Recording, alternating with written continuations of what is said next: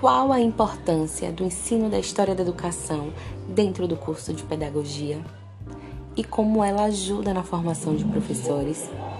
Bom, a disciplina de História da Educação, ela era tida em segundo plano no curso de Pedagogia. A disciplina que tinha mais importância era a Psicologia da Educação, a qual ela era ensinada durante três anos de curso. E logo em seguida, a História da Educação também era uma das mais importantes.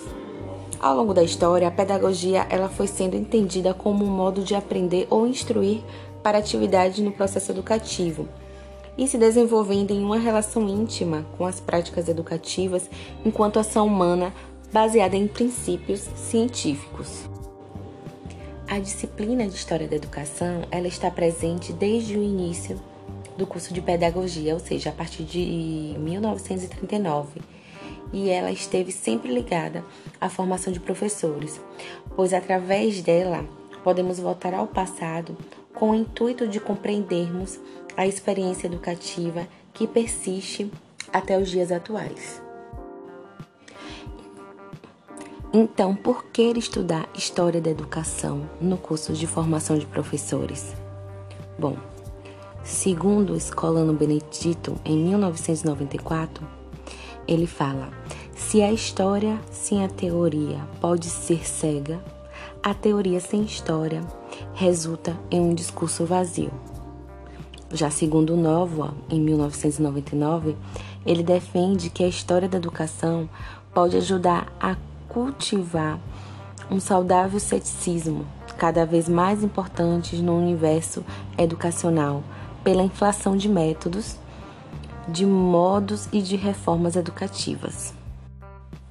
Segundo Saviani, em 2001 e 2005, ele defende a valorização do conhecimento histórico, pois quase todos os jovens de hoje eles crescem numa espécie de presente contínuo, sem qualquer relação com o passado.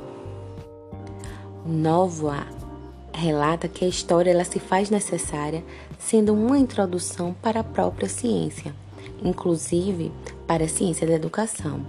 Sendo assim, cabe ao futuro educador estudar a história da educação para entender o passado, a partir das representações construídas, entendendo que são construções humanas e a partir dessa experiência pensar o presente refinado, assim um olhar sobre a experiência vivida, contribuindo com o exercício de um olhar reflexível.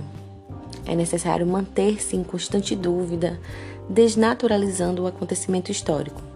Construir um patrimônio cultural a respeito de sua profissão e sua área de atuação, adquirindo assim um conhecimento bibliográfico capaz de explicar, quando necessário, o papel do profissional da educação.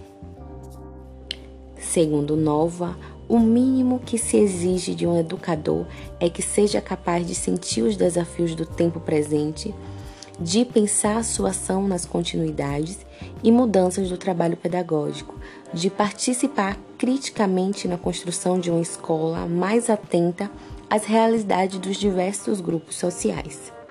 Nova também ressalta que para estudar o passado, ou seja, o estudo histórico, nós devemos analisar se os vestígios, vestígios deixados foram estabelecidos em um espaço-tempo, visto que em cada momento histórico a educação entendeu a determinados objetivos que correspondiam a visões de um homem e de mundo constituindo assim relações entre fatos passados e presentes.